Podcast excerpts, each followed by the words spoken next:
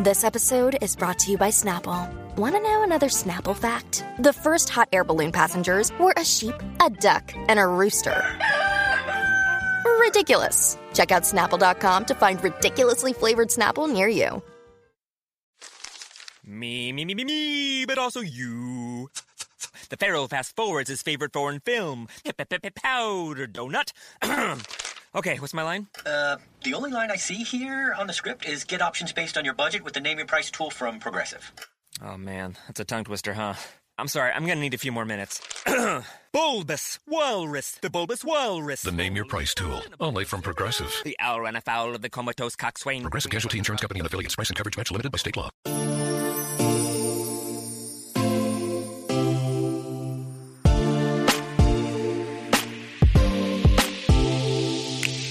Welcome to Is This Real Life? A podcast that relates the quirkiest aspects of pop culture and reality TV to our own lives. I'm your host, Mandy Slutzker. Let's get to it.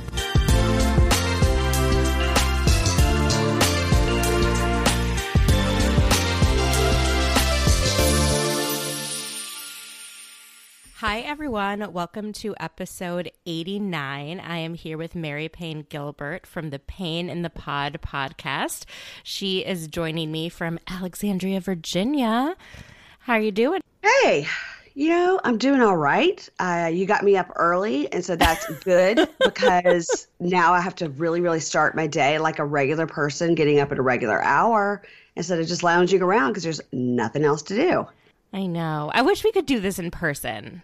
Soon we will do this in person again. I would love that. That I would know. be that would be really fun. It's it's it's fun to do it in person when you can, but right now it's not not the time or the place. Not the time or the place. Well, I'm just going to dive in because this was such a crazy week of Bravo shows. I'm thrilled that we have so many Housewives uh, shows on at the same time. I'm very disappointed that Potomac was moved to later in the summer, but I understand that with what's going on right now, they won't have enough good programming at that time. So I'm a little bit grateful also. Yeah, and they're probably also worried about having to do all these reunions via Skype. I mean, you know, they're like maybe if we push Potomac, we'll actually get a live reunion out of it. Yeah, that's so true. And I mm. mean, God, God willing. So this week's New York was one for the ages. These women are still in the Hamptons in Ramona's house, and you think we would be tired of it. We are not tired of it at all. I I mean, it starts out with Ramona actually apologizing to Luann, which I don't know if I've ever seen Ramona do. And Luann comes back to the, you know, she was staying in the lower level, and they agree that Luann can stay at her own house, which is only 10 minutes away. And then they play tennis and bond over flirting with the tennis pro. Okay, I have a, I have a question about the house. okay, she said she could stay in her own house, which is only 10 minutes away. So that's not her new house. right.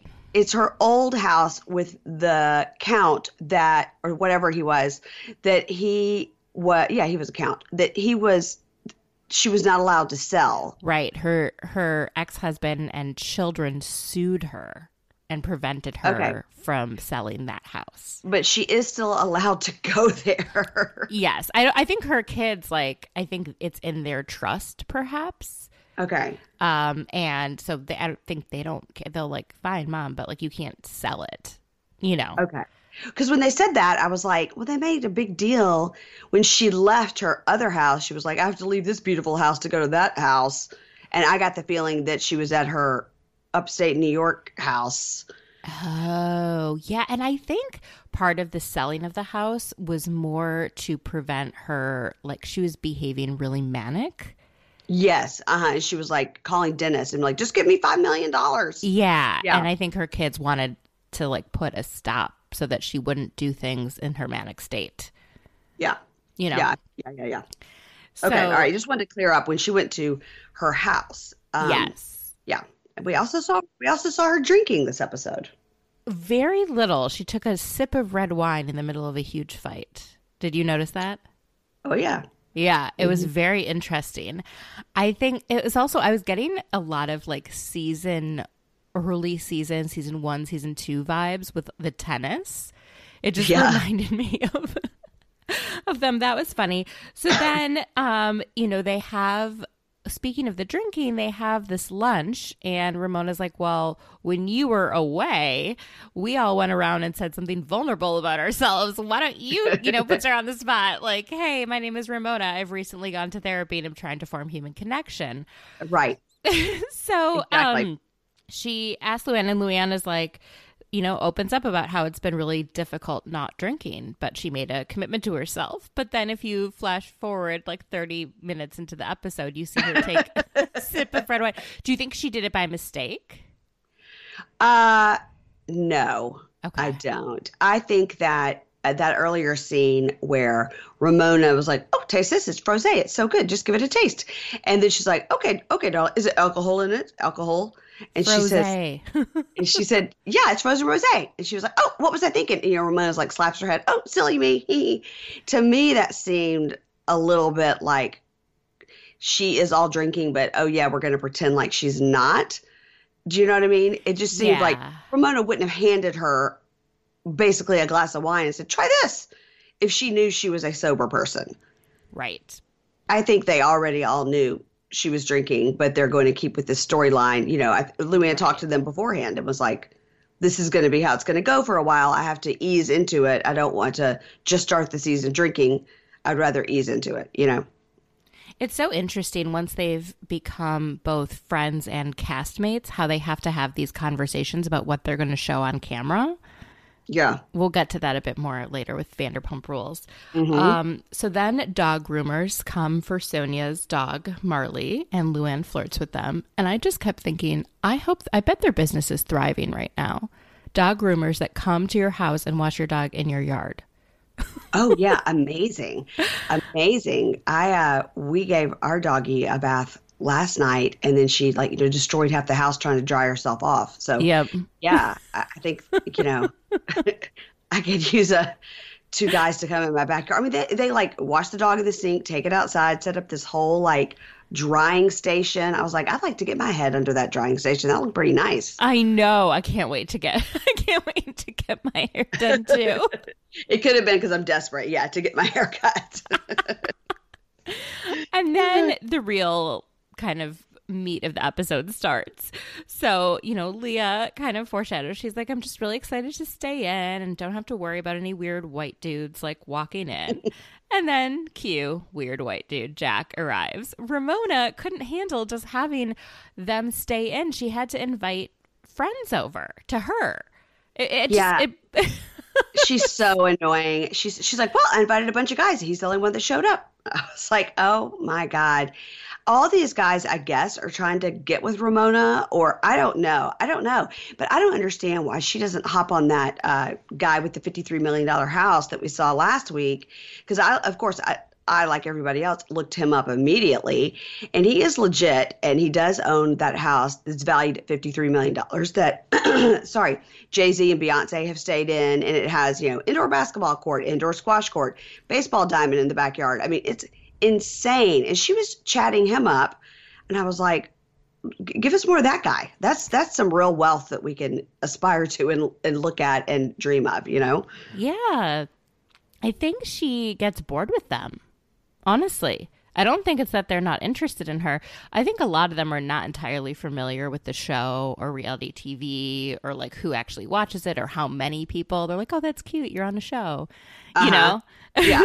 like I'm imagining right. Yes, Wait. you're right. when my dad started dating again, I was a little worried because I'm like, I could imagine him meeting someone like that and just, you know, not really knowing and getting pulled into like a storyline. And like, Oh my god, I'm I'm on the, on a show called Smothered. Have you seen it? It's where I smother my daughter. I mean, yeah, um, yeah. I uh, that poor guy comes in, and all of a sudden we realize when he comes in how hammered everybody is because immediately Sonja. Like the night before, gets right up in this guy's face. That's her MO when she gets really drunk, by the way. She likes to get literally boob to boob, nose to nose. Like almost kissing. She gets right up in his face and she's like, Leah, uh, Leah likes you. She doesn't like anybody. Why would she like you? Like right in his face. And this guy's like, um, I'm gonna go now to the other party. And uh, yeah. that's crazy. That's when we really realized how hammered they were when that guy showed up and they all just started, you know, trying to assault each other with a vibrator in the butt in the kitchen. Like I, this That- episode gave me it gave me everything I needed in this time of staying at home. It gave me everything. It was so funny. I did what drinking game were they playing? They were playing sort of like a beer pong, but I couldn't tell what alcohol. Was it champagne? It was champagne pong. Oh and, my um, god.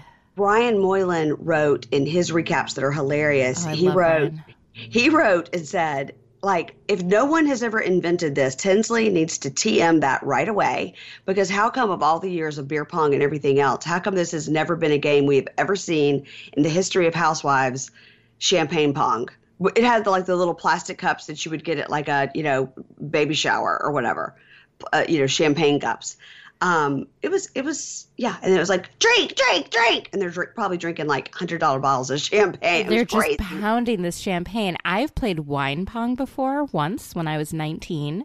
Um, it was Passover, and so beer isn't kosher for Passover. And I was in college, and me and some of my friends were like, "Oh, we'll just use wine." Not a good substitute. There is a lot more alcohol content in wine. Unfortunately, one of my friends ended up with alcohol poisoning at Oh my GW God. Hospital. Oh my gosh. Yeah, I could see that happening. I mean, yeah. It was just a miscalculation of how much we were able to drink. Yeah, I think if you're, I mean, if you're slamming wine or champagne in the middle of the day, it's not great. Not, Not great.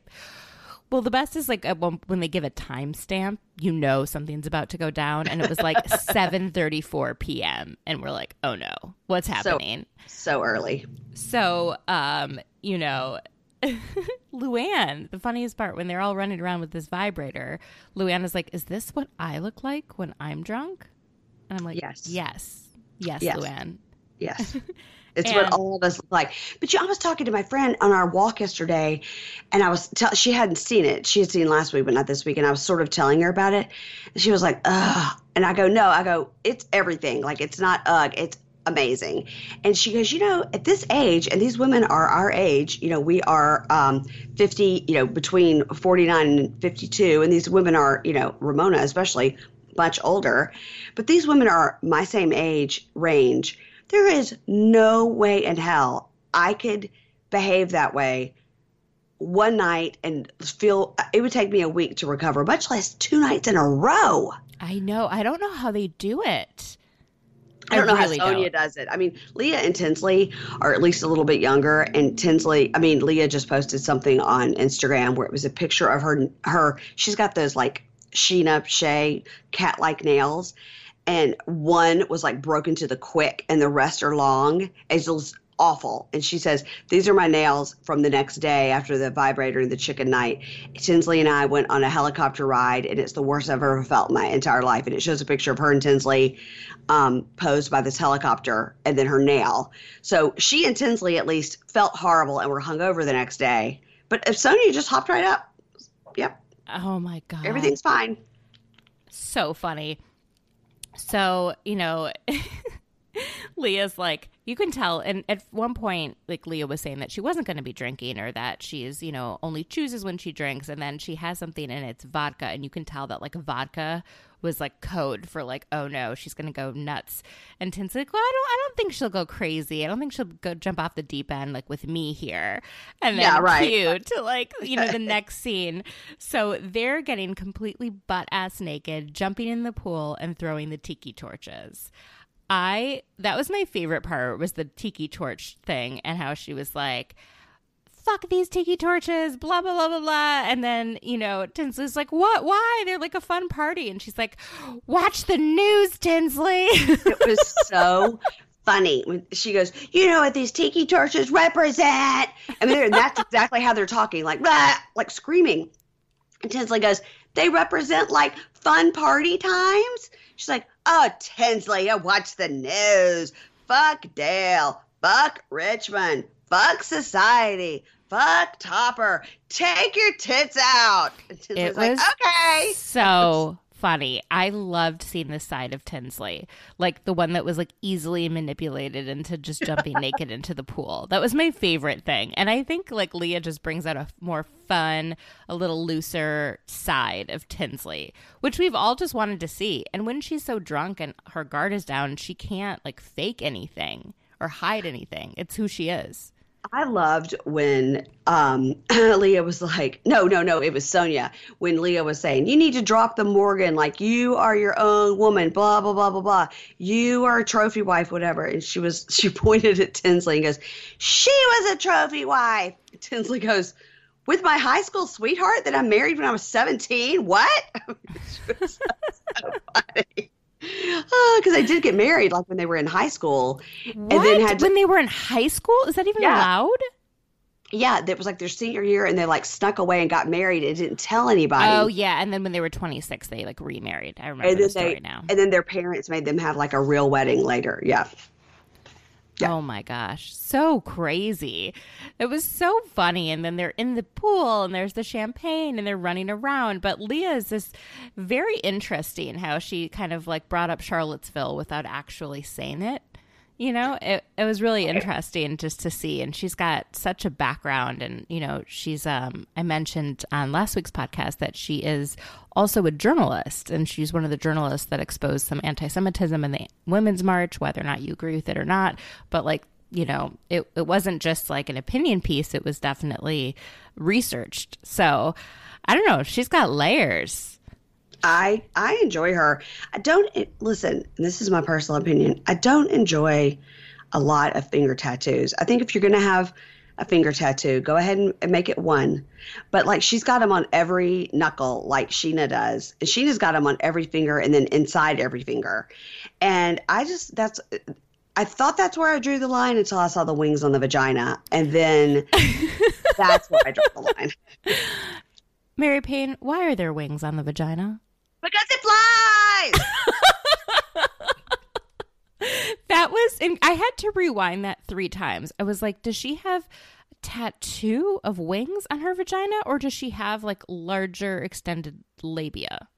Oh my God. No, see, then when she said it and then they showed her again running by the pool and they sort of highlighted where the wings were uh-huh. with blurring out her hoo ha, I um I, I thought it was underwear you know, when they showed her running around the pool, I didn't oh. see it. I didn't see it because I thought it was just underwear. And um, then realized, you know, she's in the back. She's so drunk that even if, if Dorinda is the drunk person helping you, then I mean, that's how low you've got because Dorinda can hardly form a sentence. And she's in there dressing this girl. Why making, have wings? Yeah. making sure she's actually clothed. And she was like you have a daughter. Like this is kind of like your this is your first season of housewives. Like please don't be entirely naked. But did dorinda take her in the bathroom and give her her own like bra that she was wearing? Some but, someone sort of bralette. But where did it come from? She because no. she didn't go upstairs and they were in that downstairs half bath. Unclear. i literally think she took i think she literally took it off all her body and put it on. Leah Oh my god. I mean, it was it was absolutely epic. And then and in the middle of all of this, we see Dorinda, who's, you know, just moderately drunk, telling Ramona, you know, hey, you, when you were drunk a couple nights ago, like all of this stuff is happening when people are just completely blackout. It was like, you said that I'll have a new boyfriend in two years, and that really hurts my feelings because I'm with John you know? And then Ramona was like, Did I say that? And then Luann is like egging Dorinda on, like, Ramona, that is awful. How could you say that? Oh, Ramona, you know? And then Ramona like just hits back with like, Well, girls have told me he like hits on them. She's like, What? I was what? telling the truth. Okay, I'm telling the truth. Do you not what? want to know? Yeah. Do you want to know or not? I mean, Dorinda's like, I never for one second ever believed that that's happened. I was like, flashback, like several seasons ago, we saw him doing it. Of course, he thinks he's a housewife. And that's why when he was first on that first season with her and then really wasn't on the next season, she said, no, he got a little too big for his britches. And I told them I don't want him on as much. Like, because he was getting a little too, like, don't you know who I am? Yeah. And she was like, I don't want him on as much. I, I, um, he's not the storyline I am. Yeah. Yeah. So I'm sure he's at parties going, "Hey, hey, look at me!" Just like when um, my friend Ingrid and I mar- met Harry Dubin in New York, and he said, "I'm on a little show that you may have heard of, a reality show." Oh, So I think John's doing the same thing. It's so obnoxious, but you know, Ramona was right. You know, I think they've broken up in real time, and two years from that timestamp, I bet you Dorinda will be with somebody else. Absolutely, she's right. But you don't get drunk at a party and Dorinda's like meeting somebody, and Ramona just sticks her head in with a perfect stranger and goes, "Oh, this is my friend. Yeah, she'll be broke up in two years. Don't worry, you'll have a chance. Don't worry." I was like, "Oh my god." Ramona, and then Ramona, being Ramona, leaves her own house to go to the party that she really wanted to go to, leaving these drunken women to fend for themselves. Nobody in the world has more FOMO than Ramona. She can't take it to think that there's something going on that she's missing, even if it's just one night and she's hosting 12 people and a production crew in her home. She can't take it. She has to go just to see if there's something there that's happening that's better than what's happening, you know? Yeah. Oh my gosh, so she's- funny. She's that person at the party that's looking over your shoulder the whole time to see who's better to talk to than you, you know? But Always. then, like, when you get to the top, who's at the top for Ramona? Like, who is the highest of the high? Hmm. I don't know because you know you see her in the restaurant and she's like flitting around. They're like, "Can you please just be with us? Like we're here," you know.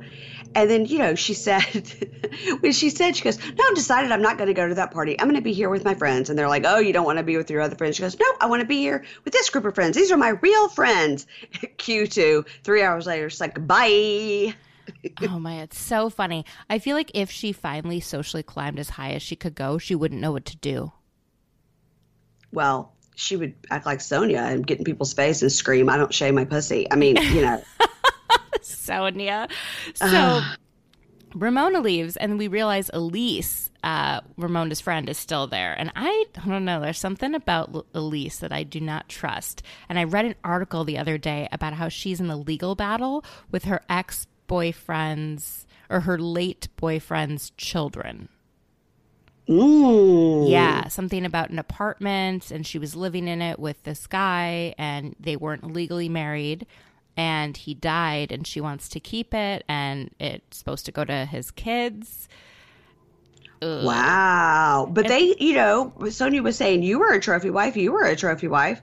So obviously whoever that guy was had some So coin. that, so she had an ex husband before this boyfriend. Oh, okay, okay. Yeah. So it's like, come on, if you're really not one of these women, then go out and get your own place. Yeah, let the kids Let have the, the, kids apartment. have it. What the hell is wrong with you? Ugh. So she's going on, and Sony keeps berating her about saying she was an accessory to her husband. And then Leah, it like triggers something in Leah, who was just like, Sonja, the yacht has sailed. 1985 is gone. It's over. Fuck JP Morgan. and then Sonja's like, give me another one. I'll fuck him. I, I don't understand. Can you explain to me why she kept saying, I married the bank, not the banker? Uh, was she be- trying to say I'm rich and I didn't like him? Because it seems to me if she's trying to defend her position, she would be saying the yeah, opposite. exactly. No, she married the grandson of J.P. Morgan, who basically they are the bank. They are the J. the Morgan and Chase bank. Right. Like I get that, but why was she saying I married the bank, not the banker? Like I don't understand why. I mean, it seems to me she would be saying I married the banker, I For married the, the, man. argument that she was trying to make it made no sense. Right. Okay. Yes. No. You are completely fact. You know. Yes. Logically, she would not say that if she was trying to prove that she was not a trophy wife. Right. She said we had a partnership. I knew how to garden and where the shoe repair store is. Tinsley doesn't even know where the shoe repair store is. what are we talking about here? And do you know what is so interesting? That this episode was so chock full of crazy that I had completely forgotten about that whole Ramona thing, her telling uh, Dorinda about John. I'd completely forgotten about that because the show was so so much, and that could have on another another franchise. That one comment would have been two episodes. Yes. And it would have been brought up over and over and over as a reason why you couldn't trust that person. Yeah, and now I mean it was like a throwaway. It was just like in the middle of all the craziness, an actual conversation between two friends where one is really hurt. It- Yeah. It's so interesting. And so then Leah just, you know, she's giving them shit about keeping their ex husband's last names and not just keeping them, but like using them, you know, and branding themselves. I'm a Mortimer. I'm a Morgan. It's like, not, you're not really. And then Sonja's like, when did this party become Occupy Hamptons? But the next thing that was also very interesting that I went back and looked at twice. When they were talking once again about the deer head on the slippers and it's the Morgan crest and you're not a Morgan but your daughter is. When they flash back to that scene and they flash back to it twice when they showed the slippers no logo on the slippers. They were I just noticed that. I was like, I was so confused. I wonder if she was asked to take it off. Like the more Like, do you think they CGI'd it off? Absolutely, they did because when we saw it for in real time, Yeah. they were on there, and then she gave them as gifts to people. We saw it several times, and so I think that they uh, blacked it out, blurred it out because I think they probably got a letter from the Morgans like, "Quit bringing up our family crest." You know, I mean, I can't imagine. So, JP Morgan and the whole company, I mean, can you imagine watching Real Housewives of New York and that family and what they must think? uh, they think we told you so. We told you so. Well, they're in a little bit of trouble for taking some loans that were meant for small businesses. So, Well, several people are. I did just see that um, there was a huge thing against Ruth's Chris Steakhouse. yeah. and they gave their money back. Um, and then there was another one people were trying to uh, start a huge petition against uh, another restaurant, like because I know that um, like In and Out Burger gave it back, not In and Out, um, Shake Shack. hmm They gave it back without asking. Uh, but I was like, well, you must have applied for it. Um, yep. Not well thought through from a PR perspective. No, but it is a, it is a good PR to be like we gave it back, and if people are dumb, they won't think like, oh, they must have applied for it in the first place. But you know, anyway, don't drink bleach, everybody. That's all I have to say about that. Well, speaking about drinking bleach, the next day Mm. they wake up and it is there's champagne in the pool. Mm-hmm. There are broken glasses. There are tiki torches like s- just spewed throughout the garden. Mm-hmm. And there is a vibrator in the chicken. Now, the vibrator in the chicken, I think that the reason they got the vibrator out in the first place was because the, we didn't see, but they must have started talking about Tinsley saying she had anal with her ex husband because they were trying to stick the vibrator in Tinsley's butt. And they were going, This is how you like it. As, as she was on the floor Oh. trying to squirm away from them, and they were violating her with a vibrator through her skirt. Um, so I think that's how that conversation started, but they didn't explain it very well because when they kept trying to sti- stick it in Tinsley's butt, I was like, "Oh, okay, that's where it comes from." And then I guess at some point they got tired of that joke and just threw it over into the plate of you know chicken a la francais. I and don't know, no one noticed it until the next day. or even considered like putting the dishes in the sink. Now, and I, when I was talking to my friend about this, I go, both people are right here. Ramona has the right to be pissed that they trashed her house, but also Dorinda's also right in that I invite you to my home and I don't expect you to clean. Like if I invite you into my home, I have a room for you. I'm going to entertain you. I don't expect you to clean the whole time. Um, I, I, you know, I expect you to be respectful to my home. Um, so they both have a point. Ramona has a point, like I can't believe you trashed my house, and the outside was obviously way worse. The kitchen was just dirty. But Dorinda also has a point of like, if you're invited to someone's home, you don't then think you, oh, let me stay up an extra two hours to clean the kitchen, you know? And Ramona left. And so she could have been like, hey, before y'all go to bed, somebody help me clean up, you know? no one was really thinking. And then um, th- this is actually my favorite scene. I don't know why. It, it just, it was so epic. You see Sonja and Dorinda doing face masks, sitting in a bed together, and Sonja starts brushing Marley's fur with Dorinda's hairbrush. Dorinda was wearing Sonja's pajamas from the day before. was like, who are these women? And then when she just was like, Sonja, that that I use that on my hair.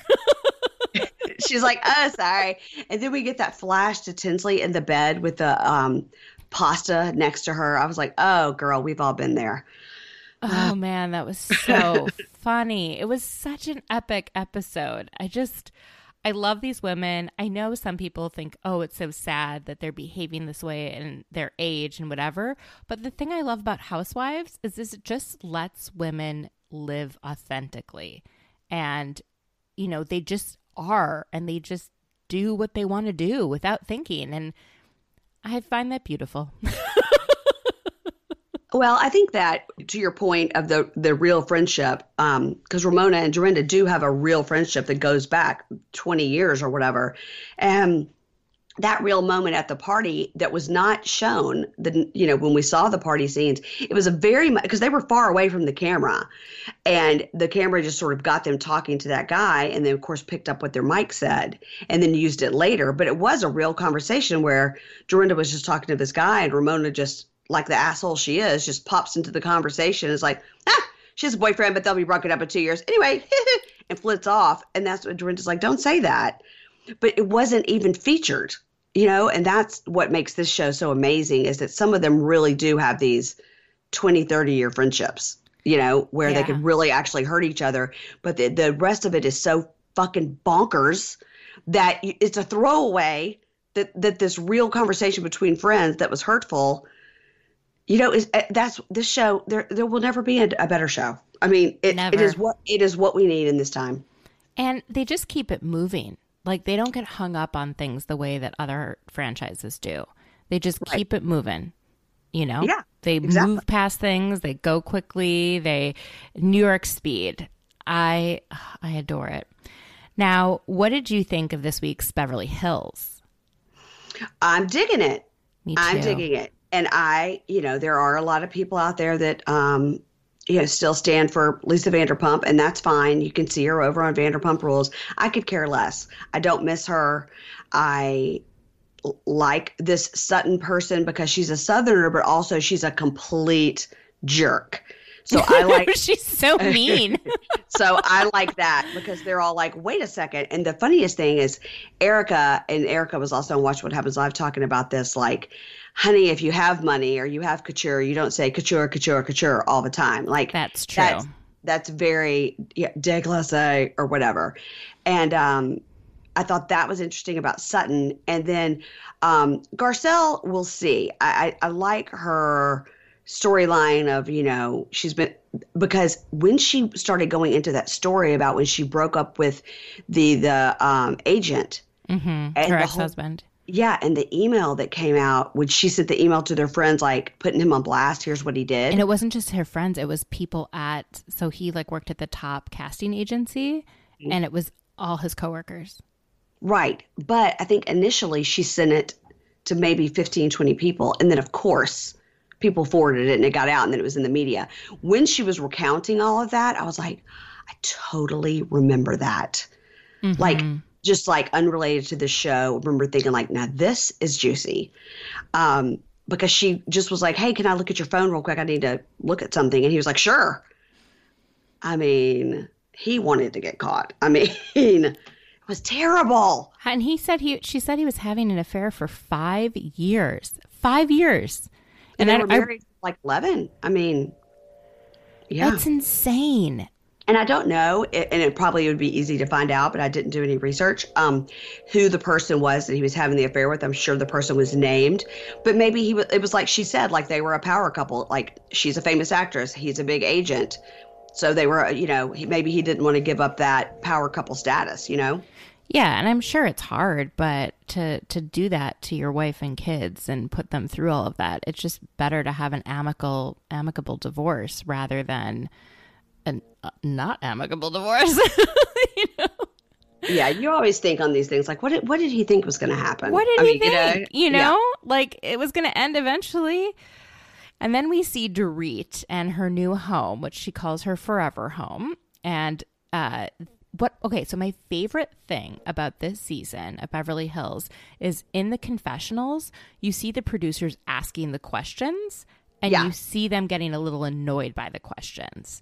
And so they're saying, you know, why is this home in your name only? Which is really unusual for a married couple to not both be listed on the title of the home and on the loan of the home. Absolutely. And then she says to the producer, "Is is your home in your wife's name?" And I think he was like, uh, yeah. Yeah. um, I because at the time when Beverly Hills was on, so my daughter, um, who is 17, likes Beverly Hills. She doesn't like all the shows, but so when she wants to watch with me, you know, I have to like schedule around her. So she was in our den and put it on like loud because I was in the kitchen making something. I don't know. It, it- all the days run together with all the meals that I have to make these days. Um, but I was in the kitchen working on something and I was like, put it on loud because I'm in here and then I can hear it. So when Dorit and PK were talking together in their talking head, I was like, I don't like this. I don't like this. I like her alone. Uh, I don't need to see his potato head tell, saying anything. Explain to me exactly what they were saying. So he used to work for a very posh real estate firm in London, and they had a lot of good years. Now Yes. take it from there because after that, I, he did like the rain in Spain and quickly, and the he explained how he had to change his accent. Well, yeah. So he got elocution lessons Uh-huh. to be more posh, and he became their like top agent or seller. And then he lost all the money in the credit crunch, and that was not clear what that meant. I'm assuming it means like the year 2008. 2008, the housing crisis. the housing crisis and but I don't know what that meant in the UK, but I mean it was a global recession. So then um they were but but then it's like how did you make the money back? That was not ever clear.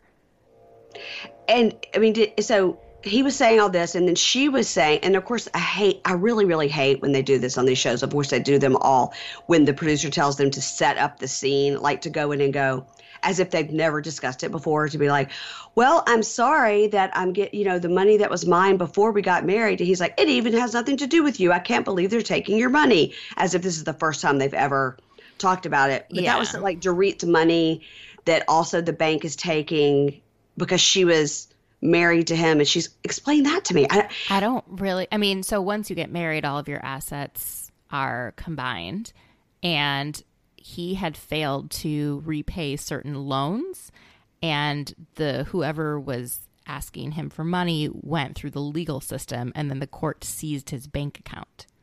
And then seized her money that was just in her name that she had before they were married. Well, no, because they just rolled over all the money into an account together, or a couple accounts. Because she made it sound like it's my money and you know, it was before we got married and darling. And he's like, I know it's not fair. And I was like, well, okay. I, I, Well, I then she needed to have a separate account that wasn't in his name. I, I really need to go back and watch it when I'm not It- like I don't distracted. think it's making sense. That Okay. What they're saying is not making sense. And then we were basically they were asked like, "Hey, so can you like prove that you're not con, con artists?" And then PK was just like, "I can't spend my whole life engaging in negative energy." So I, what's so interesting about this season is that it's very clear that the producers heard people's cries for to talk about the things that are all in the media that they ignore on the show and to like very specific issues. So Dorit and PK's finances, um, Yes, you know, like seeing Tom um, in terms of Erika. yes, um, you exactly. know, like, I noticed like, that too. There's like so many notes I feel like that we have given out into the world and the producers have heard and they have corrected. And so it's it's just really really interesting to see them try and recalibrate to what the audience wants is saying that it wants to see. Yes, that whole situation with Tom, who apparently only ever goes in the house to the breakfast table because that's all we ever see him at the breakfast table. And th- she comes in full head to toe glam that took three hours for her to, you know, come into breakfast. And she's saying, like, I got the contract, you know, to be on Broadway. And he's saying, like, I'm so proud of you and all this. And it does feel very father daughter. Yes. It does. Um, but I also loved this episode when, and I think also it was set up by producers. I don't think this is a natural conversation because these two people hardly know each other. For Garcelle to be like, So, how's your sex life with the 80 year old man? And she says, um, You know, it's fine. She goes, It's not like 20 year olds every day, but like, I don't want that anyway. And then, you know, she says to the camera, People always ask about this. Now, two seasons ago, Erika would have been like, none of your business, be married for 18 years and then talk to me, move on. Yeah. You know what I mean? But now she's like, people always ask this all the time. And like, I have a 20 year marriage. Come at me when you have a 20 year marriage. Like, who cares? Like, it's fine, you know? Yeah. It's But interesting. I like that. I I like, like- that. Like, okay, just go ahead and say, like, I like that too. I think that them getting breakfast together, Garcelle and Erika, was set up by producers, but I do not think the question was. I really Oh, okay. think it's like Garcelle's personality. oh, to just be like, so girl, tell me about your sex life with 80 to year be old. like, wait, you're married to an 80 year old? Like, what? How does that work? Yeah. you know? Like, I think that's just her personality, which And works very well. the whole stuff too to be the whole stuff about um the son and she was like you know when my son came here and he was so great to let my son move in and all this stuff i was like that's um way different because normally she would be like don't you talk about my son you don't Right, know what i right. go through you know And she was So- saying that, like, one of the things that was so wonderful about Tom is that he accepted her and her son and became a st- really, like, engaged stepfather. Yeah, and so I think that that was a note that they took as well. Like we need she is a mother and that is part of her life. And you know, I think that from the people that read her book, I did not, that it's very clear that she chose career over her child and left him in New York. I mean, it's very clear. It's not a question. And she left him with the dad and eventually when he was older, it seems like maybe 10 or 11, he moved out to LA to be with her or maybe split his time. Yeah. Um, but you know, we haven't heard from the son, but he lives with them, so Yeah, it I think to be okay. You know, She um, wants to protect his identity because he's a police officer. uh-huh. And so she's just like, he is not going to be on the show, and that is that. And we can show Tom, and we can show myself, and we can show my career, and we can show my house, but we will not show my son. Yeah. And I think that's a smart move. yeah, I do too, and I and I think that um, but again, I think that's right. I think they did a whole recalibration. I'll be so interested to see when and if we ever get OC back, if uh, they have taken all the notes that people have given about OC. You know, Yeah, because it's fascinating. Like with, I mean, Beverly Hills has a lot of viewers still. You know, it's still one of the most highest watched franchises, and so you know. But when people were getting frustrated, we see Rinna and Teddi go on a walk, and uh, Rinna opens up about her daughter Amelia not doing very well in New York City, having a lot of anxiety to the point that like the daughter's therapist called Lisa to Yeah. say, "I don't think your daughter's doing well." Um, and she acknowledged, like, okay, so this was another thing. Like, she acknowledged the public perception that she caused her kid's eating disorder. And that's something that was also kind of a note because everyone's like, Lisa, look at how skinny you are. Look at how weird you are about food. And now Yeah. it's like shocking that your, you know, teenage daughter suddenly has this eating disorder. exactly, and And she's know, I- I- acknowledging it head on. Like, and I, I felt that as a mother. I felt that as a mother, her being like, oh, "There's no matter what I what I do, of course, it's going to be the mother's fault." Like, you know what I Right. mean? Mhm. And listen, she very plainly said um, on Andy Cohen's show one time, um, his radio show. He, she was on there, and she he um, this was when this is when he was in L.A. waiting for his child to be born. So he was living at a hotel and he was doing his radio show from the hotel. And she came in and they did an interview, and John Hill was there too. And he was asking her flat out, like, how do you look like this all the time? Like to be your age and look this great. Like, and she goes, I don't eat. And he goes, That's it, right? And she goes, Yeah, it's 90% food and 10% exercise. Of course, you can exercise to make your body strong, but you do, I, I don't I don't really eat. She was like, I mean, no, I eat one meal a day and that's it. And he goes, Well, I appreciate you like saying that, not being like, I eat cheeseburgers. She goes, No, if you want to look like this, it's hard work. I mean, I was like, Okay, I'm glad that she said that, but you also have to think now she's got two daughters that want to be models. Yep. And we've seen how Yolanda's like, you may have one bite of cake. You will only have one bite of cake. I mean, you know, we've we've seen it. So she wants her daughters to be the next Hadid daughters. You know, I, I can ima- I can imagine with her mother saying nothing about them eating. It's just implied. Yep. You know. Mm-hmm. And again, she's doing the best she can. You got Harry Hamlin baking pies. So I mean, I don't know. That was hard because I felt for her. I felt like in a lot of ways, yes, it is her fault, but in the same way, at least she's acknowledging like, hey, you know, I have a hand to play in this. Maybe we should all go to therapy together. You know. Yeah. I, I don't think she's willing to change her behavior. And somehow she's been told, whether by doctors or whatever, that her weight is healthy and her labs are healthy.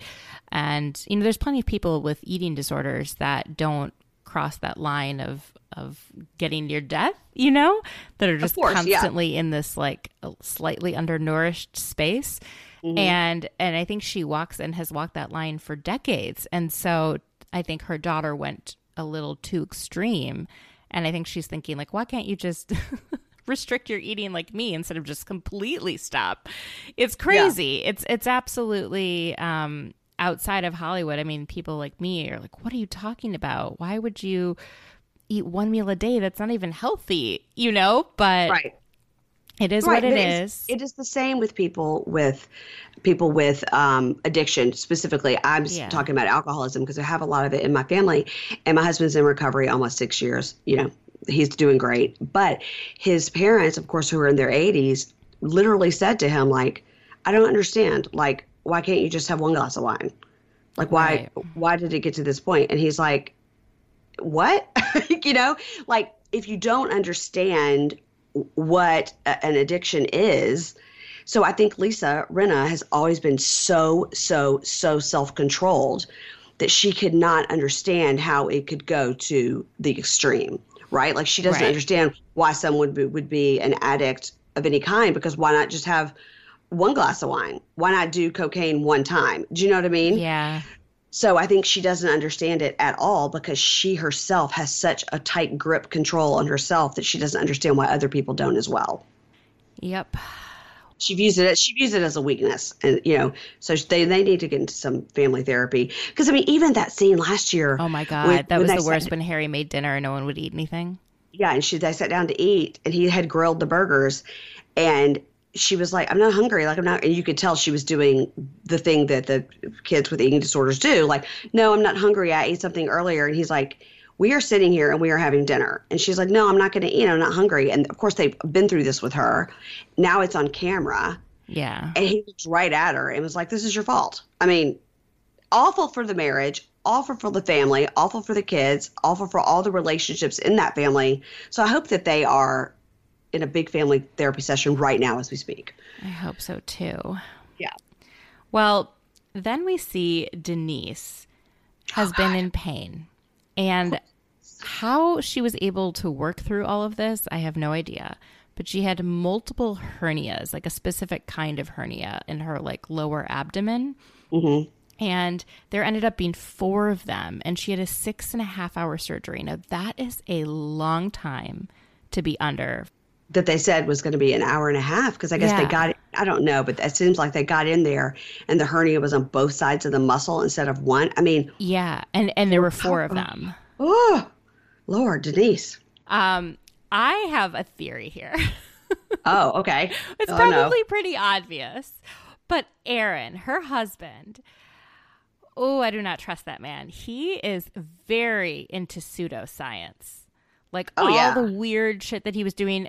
Okay, the stuff he was doing was not necessarily harmful. Like, hey, here are these like whatever vibrations that can like help you relax your muscles after surgery. But it's like listen to the goddamn doctor. And i wonder how many times or how often how this got so bad. Was she like ignoring how bad it was?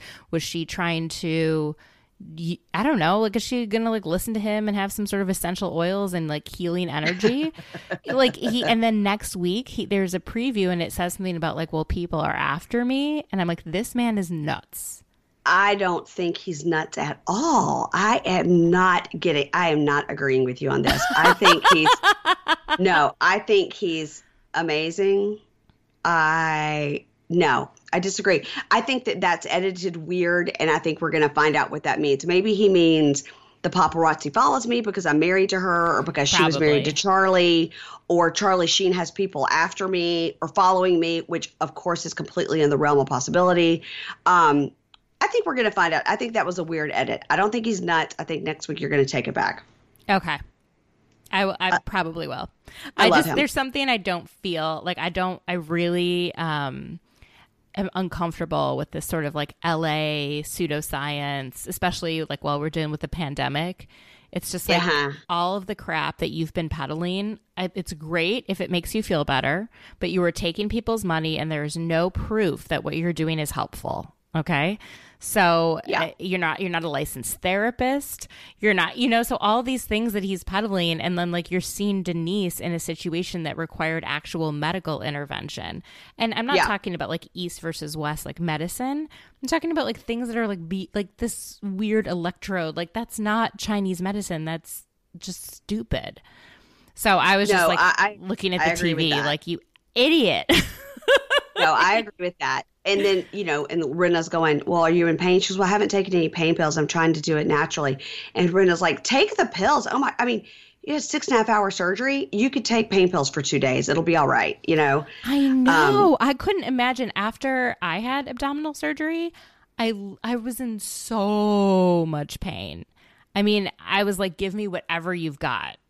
Yeah, knock me out for a couple of days and then let's talk about walking around. Um, yeah, and, and you know, I agree that his whatever he is hawking is a little woo woo where he's like, oh yeah, they're going to do this and do this on the next space shuttle. We're like, shut up, Aaron. But um, I, I don't, I, I don't think he's like a, a weirdo. I, I just think he's just very into that LA, like let me heal you, you know, with the vibrations from the earth. You know oh, that that stuff drives me crazy. But yeah, I, I feel you. He's probably a good person. It's just I. Just- um. Okay.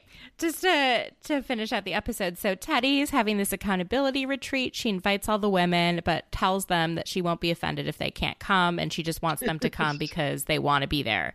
No one actually wants to be there, so it like leads this whole weird thing. And then Sutton has a store opening and they're all talking about Teddi's accountability treat. And she's like, Well, you don't have to come if you don't want to, or I don't really need you to be there. And then Sutton rightly points out, Like, why the hell would I go if you don't want me there? so it's Well, just.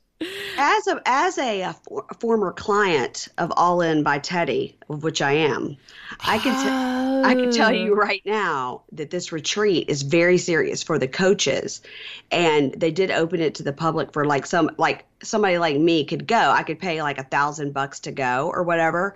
So I think that in her mind, she's like. This is very serious. This is my business. I don't want you coming in and having like a cocktail party drama and ruining my business when it's all about I mean, I am on the Instagram page that's for clients and it is it's a little culty. It's you know, very very calorie restrictive. And I mean, speaking of I mean, crazy.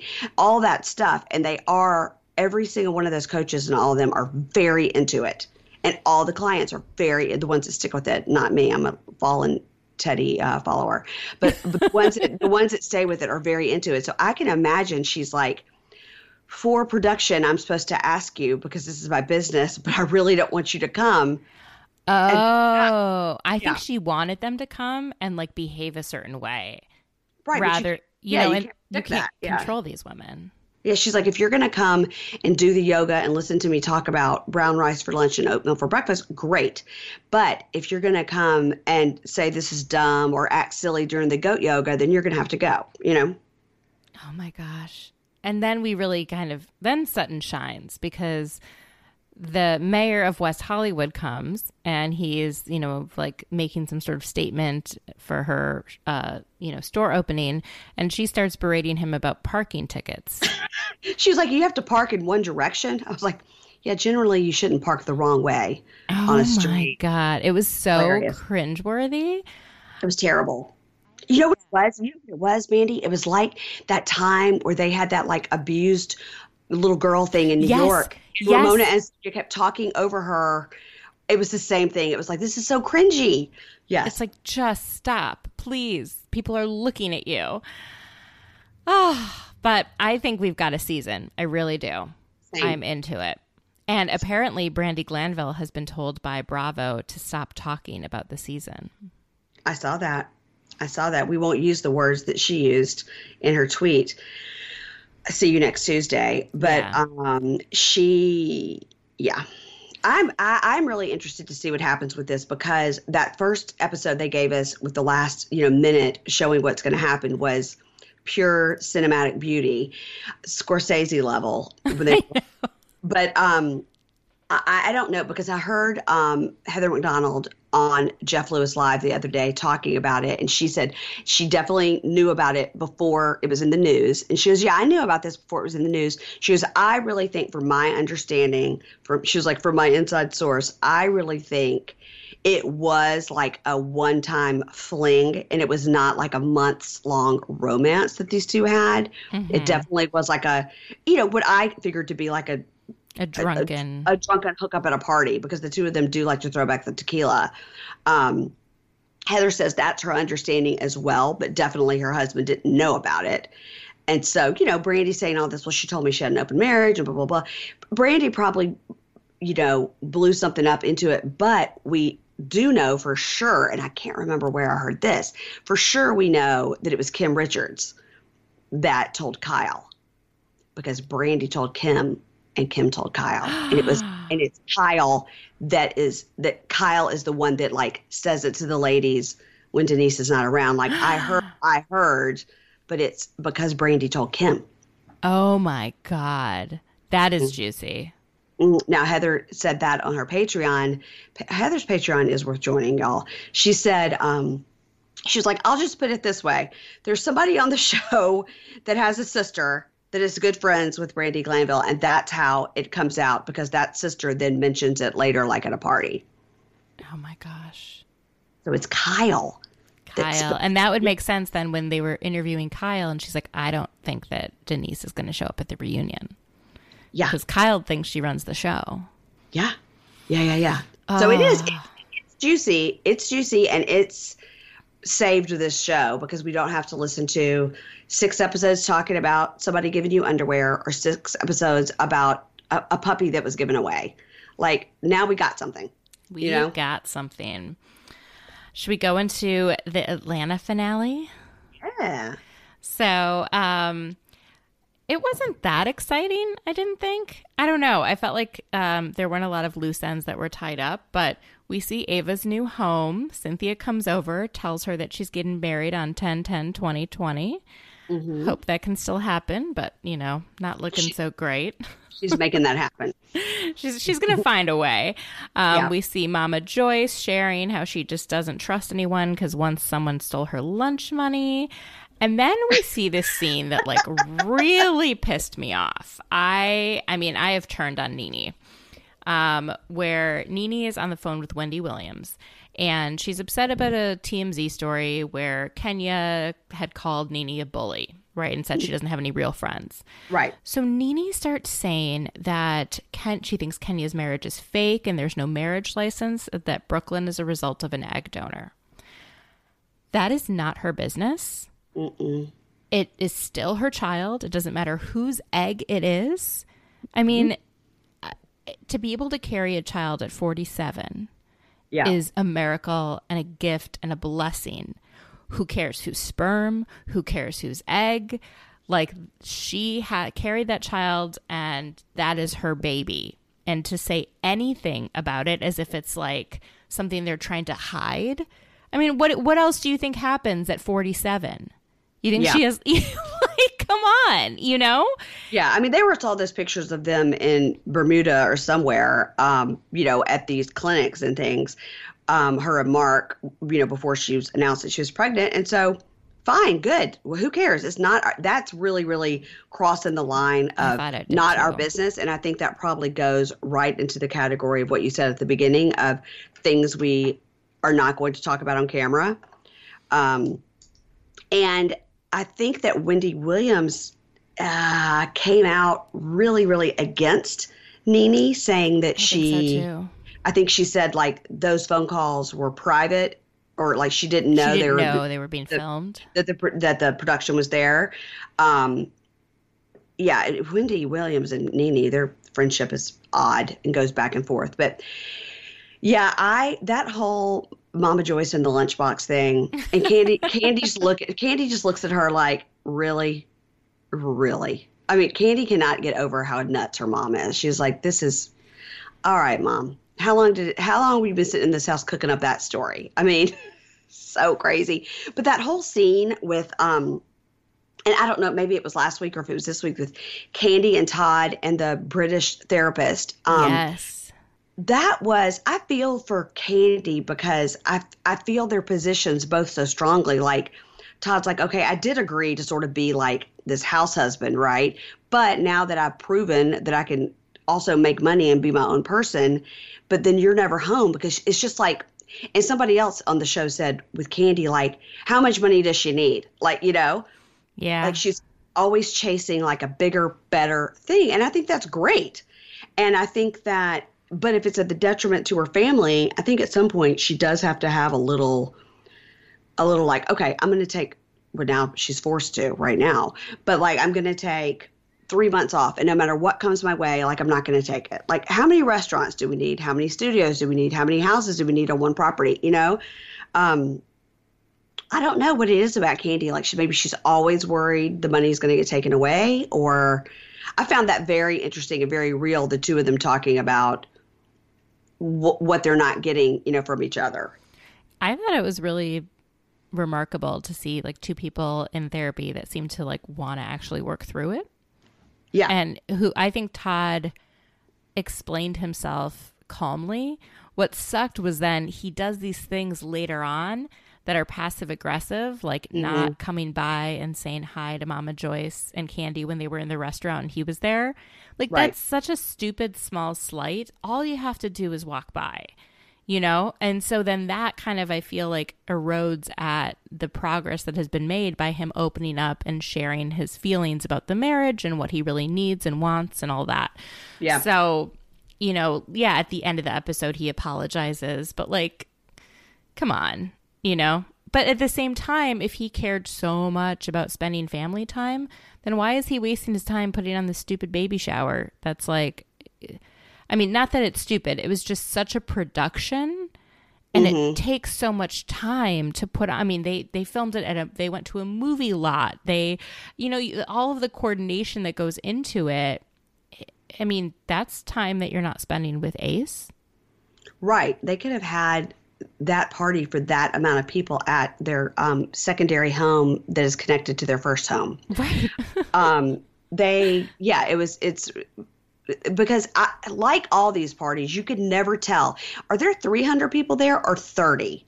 Like, did they ask the 30 people they want to film to come two hours early, film that, and then 100 people came later? Like, these parties, you can never tell. It looks like it's so sparse for the production that it is, you know?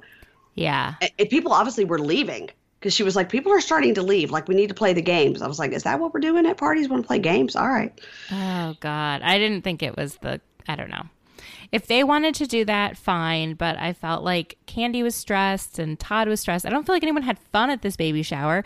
They're parading the surrogate out, like not letting her like at first park like in the VIP parking place. Like this woman is like, you know, like. 33 weeks 34 weeks pregnant like just just come on why are you you know Funny. it was yeah, it was Forgot something about that. else. And then so we see um then Nene and Porsha hang out and you can tell Porsha has really started to like go back to Nene's side over Kenya. Um, and she talks about how, you know, Kenya lied at her March of Dimes event about Shamea and the water breaking. I don't know. I'm kind of over all of it. I just, I was really just disgusted about Nene talking about Brooklyn and, and the egg donor and all of that. It just felt like really unnecessary and like shaming her for how she became a mom.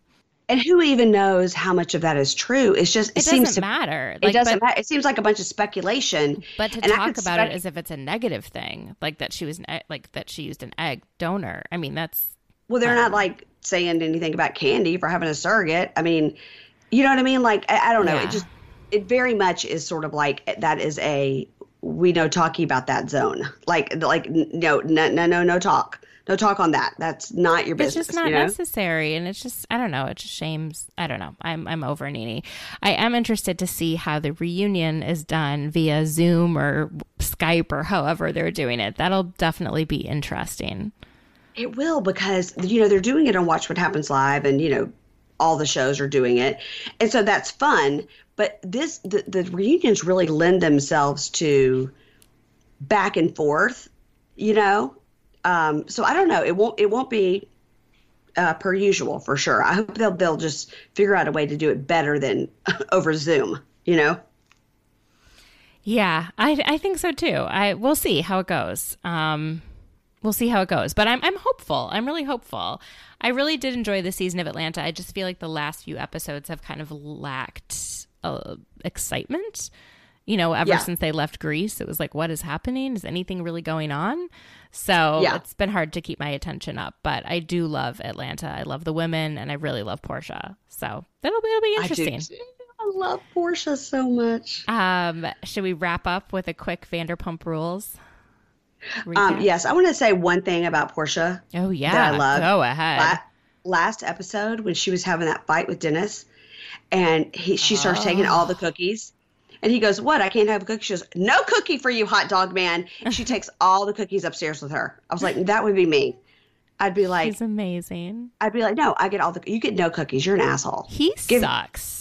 He sucks sucks. so bad. I can't even. I. It's so painful for me to talk about her relationship because he is so unworthy of being a partner to her. He absolutely is. He absolutely is. He sucks. And, you know, I, I did appreciate when they all had that come together meeting with all sides of the family to discuss what he did and discuss how they're going to try to move on for the baby and stuff. Like, you know, you don't see that very often on these shows um, where he just had to sit there and sort of take it with both sides of the family.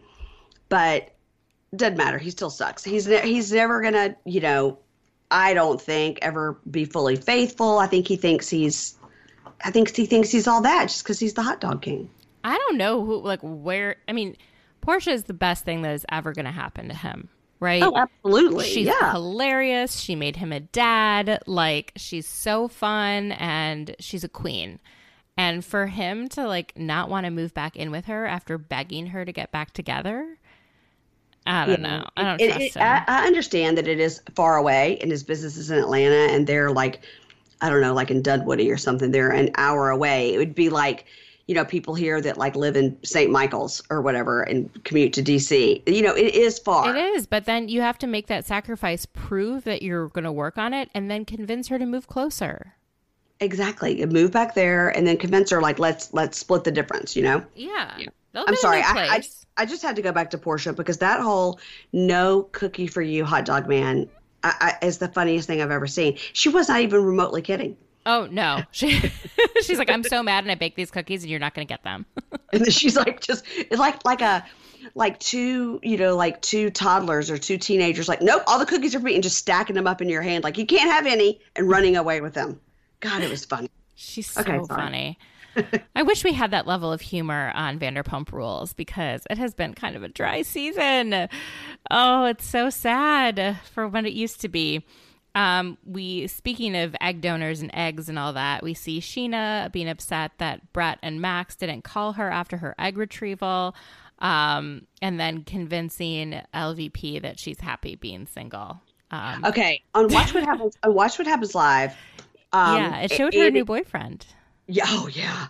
Andy asked her, okay, now who called you after the egg retrieval? And she's like, oh, okay. Well, um, Katie called me, and then of course Kristen came over, and then Dana called me, and then she listed like six other people that called her and came over and checked on her. And he goes, so they're right, you are a liar. Lots of people did check on you. right. She definitely. It was just Max and Brett. I don't know. I don't know. I, at the same time, she's been forced to film with them. I mean, when she got her call sheet, she doesn't get to like choose which scene she's in. I I loved um I loved that Wendi McLendon Covey was like, by the way, Scheana is carrying the show. She's the only one that'll Yep. film with these new people that nobody I mean, she called it right out. She's like, nobody cares about these new people. Scheana is taking it all on her back to film with them. And you know, we very famously we know she gets paid the least. It's And- so frustrating because she, She puts gets- in so much work.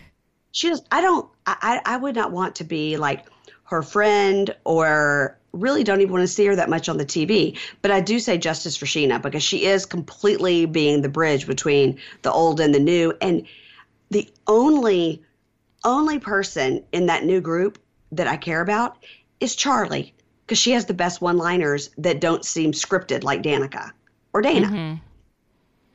Charlie for the win at all times I I'm interested in Danica because of how um like I don't know, volatile she seems to be.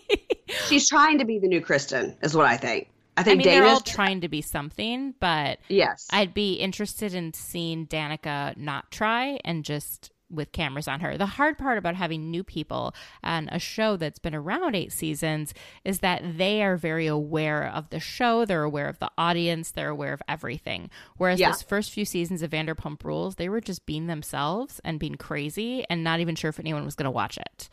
So like that was as authentic as you're ever going to get was that first season first 2 mm-hmm. seasons you know mm-hmm. and Agreed. then now it's really hard to you can't really get an authentic show you can't like not like that because it's tied to something that already exists and I'm um, t- and I'm tired of the the producer driven like listen we know that on a regular day that Tom Sandoval and Stassi and Katie and Schwartz are not all going to be sitting in Katie and Schwartz's kitchen discussing who's going to do the fake wedding. Like it's just not going to happen. Like Stassi's not going to go over and hang out if Sandoval's there. She doesn't like him. Yeah You know what I mean? Like that's just not a natural a natural occurrence. So they are setting these things up so much more than they used to. And as you know, I think you are the only person in the world that cares about the show as much as I do. Like I know. it- it's like the two of us are like the last ones holding on you were like, "Come on!" Like even this week, I was recording with Erin Martin, and she said something uh, about it, and I go, "I will not hear any bad talk of Stassi." And she's Oh, like, no. she was like, "But Mary Payne, you know," da, da, da. and I go, "No, you cannot talk bad about Stassi." She's like, "Oh Lord," I was like, "No, I, I, I can't take it. I can't take it." And you know, they, they talk about the spin-offs, like they're going to do an old one versus a new one, um, and of course, I'm a sucker, and I'll watch both. Um, but I want the old, the old cast. I want it to be more authentic and not these like plans like I'm now going to come up to you to talk about the priest and then we're going to have a fight and then Brittany's going to have 16 shots of tequila and start screaming, Jax, beat him up, kick his ass. I mean, you know, like yeah I, I think- I, oh, I want to see them. I want them to kind of get away from Lisa's grip, and I want to Mm-hmm. see what their lives are like separate from SUR. So Tom Tom, yeah, that's real because they go there. You know, Yep. like they're getting older. We don't need to have these storylines that are contrived. Yeah, they're getting married. They're maybe going to have kids. They're having mortgages. Like that's okay. This doesn't have to be as wild and crazy as it used to be. I think Yeah. people are bought into their who they are as people and mm-hmm. wanting to know more about them than we are wanting to see them screaming at each other drunk. Well, you had a good point that you made when you were a guest on my podcast, where you said that this is the only show on reality TV where we start, we where we have started with them as very young adults, like um, a, a- just a little bit post college age, now into people that are practically forty, and this is like actually the real world. Like people are married, people have mortgages, people have jobs, people are going to have babies. Um, and then the other people that don't ever want to get married or you know what i mean like all that all that swirls around in one cauldron together. And that's actually very interesting. But what they're trying to do is make it like it was in the beginning where there are all mm-hmm. these like 20 somethings working at a restaurant. But we don't need that. Like we've already had that. Let's move i'm happy to have it move forward. But like like you were saying like on all these other shows they start where the people are already fully formed adults like in their 40s so that's what's different about the show. And that's what they're not like grasping onto that they should be You know, and I mean there there's so many ways they could make it better too. Yeah. Like this I don't know. I, I was really um interested in this scene with Scheana um and uh was it is it Dayna and she goes to Dayna's apartment and was like, I got you a gift for your birthday. It is a psychic reading. I, I have a medium and we can like try and get your mom to come back from the mm-hmm, dead. Mm-hmm. And I cringed more than I think I've ever cringed watching anything. I was like, Scheana, And not only does she not understand how like intense it is to lose a parent, but she like it's not that Dayna's against this. Dayna had said, I, I don't know if it was in a statement or something, like, I wouldn't do anything like that without my sister, and I wouldn't do it with someone that I didn't know that well. yeah And, absolutely You know, but it's just, and then the part that I got so angry at was when she was like, but, you know, Scheana, you haven't lost a parent. And she's like, yeah, but my mom has. I was like, Oh my God, girl, that is not the same thing. Also, how old was your mother when she lost her mom? Not mean- 19? It's really it, it's it's just goes into the whole Scheana trying so hard and trying so hard to be your best friend or the best girlfriend ever or the best uh, side. You know, I'm your best friend that's a girl, but you can tell me about other girls you're with, but maybe one day we'll hook up. Like she's trying so hard, so fast to make these bonds that she oversteps her bounds and doesn't understand. Like, wow, that's really personal, and we are not friends like that Right. you know It's just, it was just so poorly thought out. And then for her to be like, oh no, she's not here. And then, you know, go outside and the psychic is there. And she has to be like, yeah, she doesn't want to do the reading. And then she became the victim, being upset that Dayna didn't want her gift.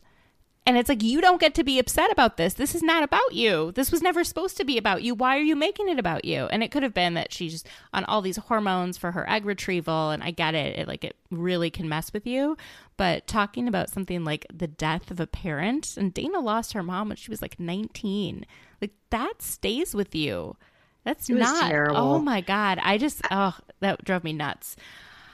Um, poor Scheana She- I i, mean you know. know what i mean i think that I know. I just, maybe she means well but also she definitely maybe means well, I think. she just she just doesn't she's just a stage five clinger like she she just doesn't understand like hey let's let this relationship grow and maybe it'll grow into something and even when i watch what happens live when she had her boyfriend on there who was a, hot by the way and she is like oh yeah we saw max at a party and um, my boyfriend was like look at my new uh, pro airpods and how's your apple watch going and they're like making a joke about the apple products that Scheana had given them i was like oh my god this is dark yeah, I really, I don't know. I want to see Scheana become a little bit more. Well, you know what? No, because it's who she is. She's very unaware. All the stuff she said at the beginning of things going down with coronavirus, where she's like, Do you know how hard it is to be by yourself inside for like two weeks? Do you think I could do that? Are you guys going to do that? And she clearly didn't realize how serious everything was. She did apologize later, but she is very, very unaware of the world around her. She hmm. knows herself, she knows her friends, she knows her mom, and that is it. She doesn't know much else. And so for her, grief is like, oh, I saw my mom grieving for her mom. Therefore, I understand things related to losing a mom. Therefore, I can empathize with my friends who've lost parents. And Right. it's just so elementary in thinking and very like it's just oh it just drove me crazy it's just like and then they make Dayna look bad like as if she's mean for for having a difficult reaction to a, an incredibly impossible situation that pissed me off. Let me ask you do you think does Scheana have a secondary home? Yes. In in palm beach palm springs? Palm springs yes. Okay. So that's where she's quarantined with the hot australian. Um yes. another thing she did when the coronavirus first hit and the um, California was starting to say, you know, the stay at home orders. And that's when she's like, everybody quarantine in my house in Palm Springs. And then somebody wrote her and was like, okay, well, you're the problem. Like, you can't, You can't have these gatherings. Yeah. And she wrote back, well, if people in China didn't eat bats, we wouldn't have this problem. And it did a bat emoji. Um, and people came after her, obviously, like crazy yeah she took that post down but all the reactions all all the hate that she got was still there she didn't take that down she just took the original post down so you couldn't tell what people were reacting to and then was like sorry oh my god like i was making a joke like oh i mean it, leave those jokes for jax I exactly coming from him we'd be like well that's jax He's uh um so then the biggest thing that actually happens this episode is this Witches of WeHo wine event. And you can tell Stassi's heart isn't in the wine business anymore. Her and Katie show up. Kristen brings all of the like stuff for the event and is setting it up and like seemingly busting her ass, but we don't really know if it's you know, I, I I'm always wondering like what's really happening behind the camera. And um so, and you see that Beau is planning to propose the next day, and he's trying to figure out if after the proposal it makes sense to invite Kristen um, to the engagement party because Kristen and Stassi used to be good friends and is it worth it? And he is friends with Kristen and just all blows up because Stassi is, you know, okay, so here's the backstory. Have you listened to Stassi's podcast from yesterday? No, I have not. So there's a lot of backstory about why she's upset with Kristen. But This one, is what I need to know in life. So- Why she's upset with Kristen. because you know I've told you so many theories. I was Yeah. I think there's more to it than what she said publicly. But so one thing was Beau was trying to make her think that he wasn't going to propose. So she was Right. very on edge. And she got he got Katie to like do the same kind of thing to make her think that maybe he changed his mind and wasn't as into Stassi anymore. And that like catapulted her into not feeling as strong about the relationship. And then it brings up everything with Kristen and how Kristen cheated on um, Tom and uh, with Jax, and you know then stuff. It just you know shitty stuff. So the reason that her and Katie and Katie has not ever commented publicly on any of this until yesterday have an issue with Kristen stems from two years ago when Kristen and Carter were having all of these problems and it was never shown on camera. And Kristen said, I want to be more authentic. I don't want to lie. I want to show my relationship as it really is on camera. How do I do that? And Katie and Stassi said, We'll ask you about it when we're in solving. And that's an opportunity for you to start talking about it and just say what's happening, you know? And, you know, Katie has a lot of experience with talking about her relationship on camera. And then when they did it, Kristen ended up like looking at them as if they were crazy, saying that they weren't supporting her, that they were being bad friends. It was as if they had never had that conversation with her to begin with. She Okay. completely backtracked and started um, defending Carter. And they're like, mm-hmm. they were pissed off that that happened. And they thought, okay, there was one more time they were going to like do it. And they did it again. And she did the same thing, defending Carter. And then the last straw was the last reunion. Stassi was like, I'm sure she's going to bring up the fact that we had talked about this off mm-hmm. camera and that, you know, it was just too hard and too real and she just didn't want it. it. She backtracked. She ended up digging her feet in farther and being like, You're not supporting me. I was supporting you when you were in bad relationships. And Stassi was like, Are you kidding me? You literally told us to set you up for being able to talk in front of the camera about this. And then you went back on what you said you were going to do Okay. multiple Now- times. I, I've always known that it's about Carter and how horribly he treated her, and how you know years and years and years they have to hear her cry and then get back together and all that. And we've all been, we've been that person, or we have been the person that had to listen to that. Like we've all been there. But I guess that what's not being shown is like why all of a sudden are they so mad about it? Like they they've been doing this with Kristen for years, and she's been doing it with them for years. Um, so I guess that does explain it, but it doesn't explain it because they're I, I, like I get it, I get it, I get it, but they're all still on this show together, and they have had to listen to Stassi cry over Patrick. They've had to listen to Tom Schwartz, who probably is screwing somebody as we speak, still married to Katie. I mean, so it explains it, but it doesn't explain it. Well, it sounds like, um, you know, Stassi actually didn't cry that much to them about Patrick.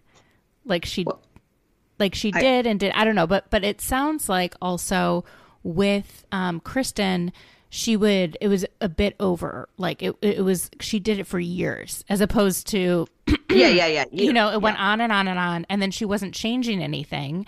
And then they started having to try and set boundaries because it was draining them. And they would say, mm-hmm. Can we hang out and just not talk about Carter? Can we get together, get lunch, and, and that subject not come up?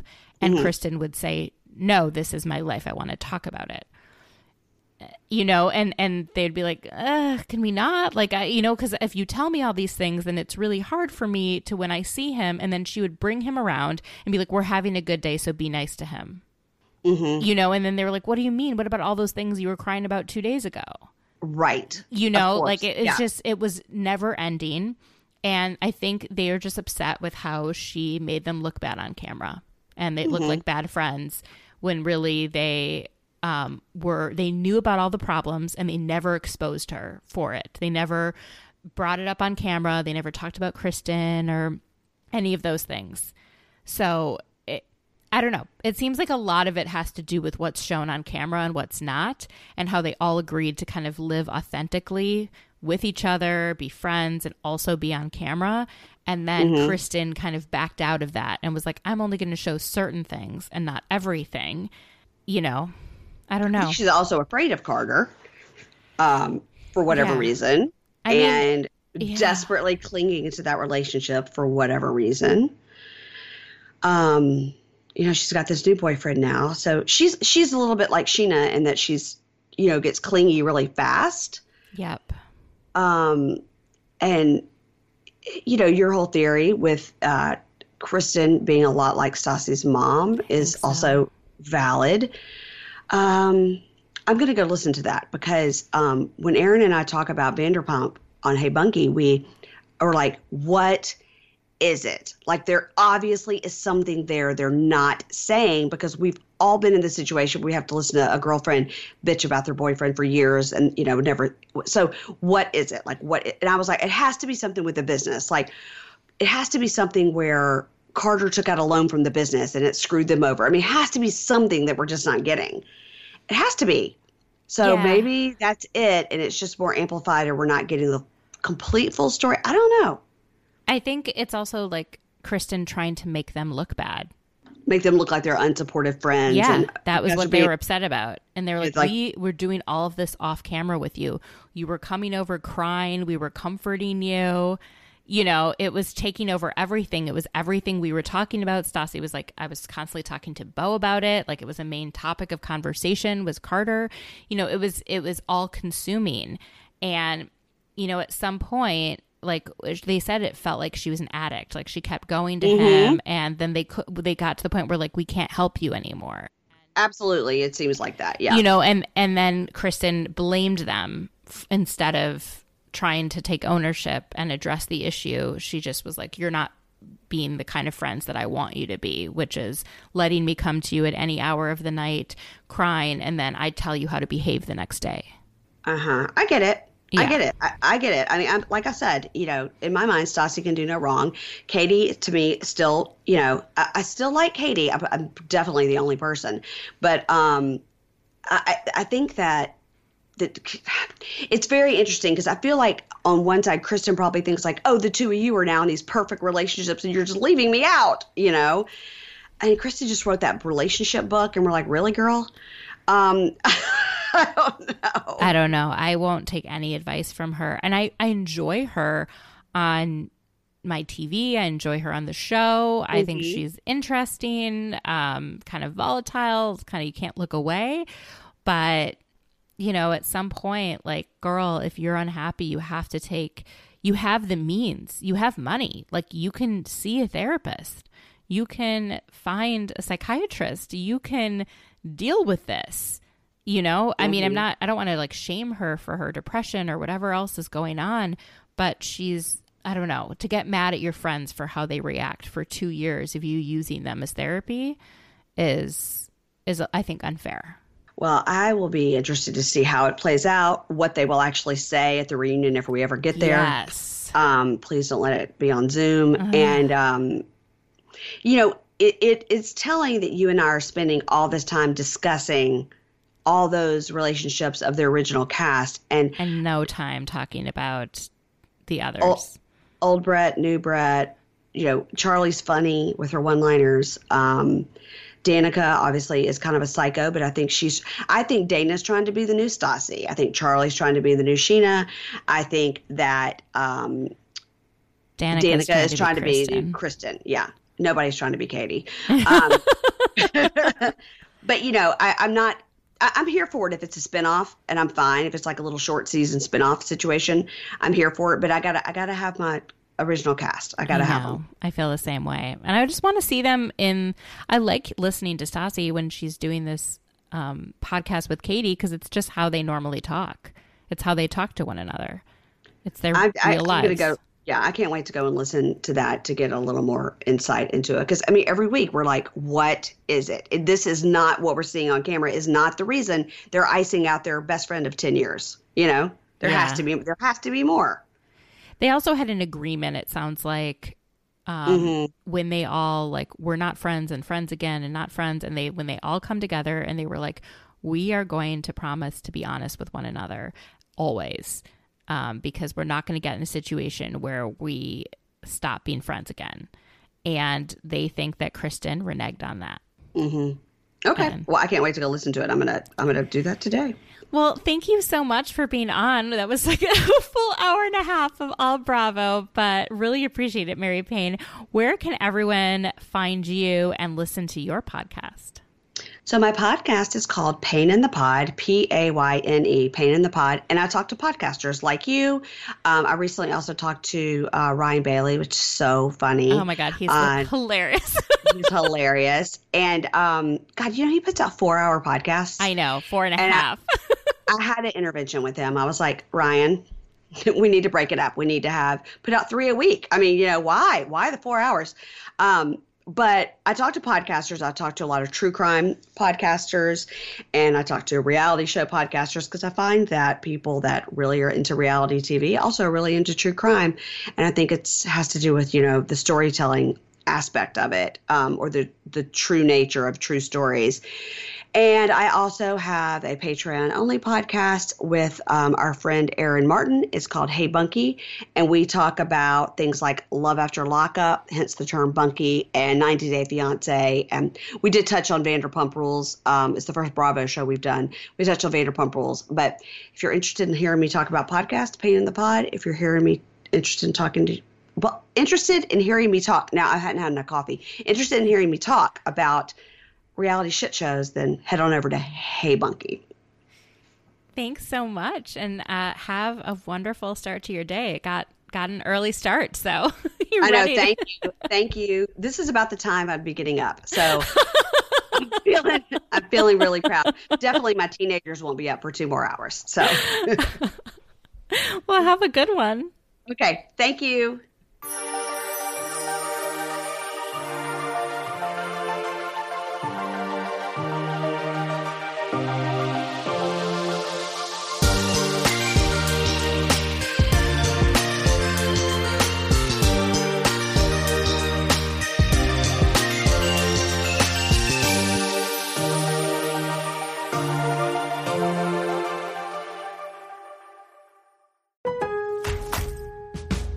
Come celebrate Lowe's first annual Spring Fest and give your lawn the look it deserves with five bags of premium mulch for $10 or three 19.3 ounce Bonnie vegetables and herbs for $9. Spring Fest, a festival of fun and savings for your garden and total home, in store or online. Lowe's, home to any budget, home to any possibility. Offers valid through 421 while supplies last. In store only. Selection varies by location. U.S. only, excluding Alaska and Hawaii. Me, me, me, me, me, but also you. The Pharaoh fast forwards his favorite foreign film, Powder Donut. okay, what's my line? Uh, the only line I see here on the script is get options based on your budget with the name your price tool from Progressive. Oh man, that's a tongue twister, huh? I'm sorry, I'm gonna need a few more minutes. bulbous Walrus, the Bulbous Walrus. The Name Your Price tool, only from Progressive. The owl ran afoul of the comatose coxswain. Progressive Casualty Insurance Company and affiliates. Price and coverage match limited by state law.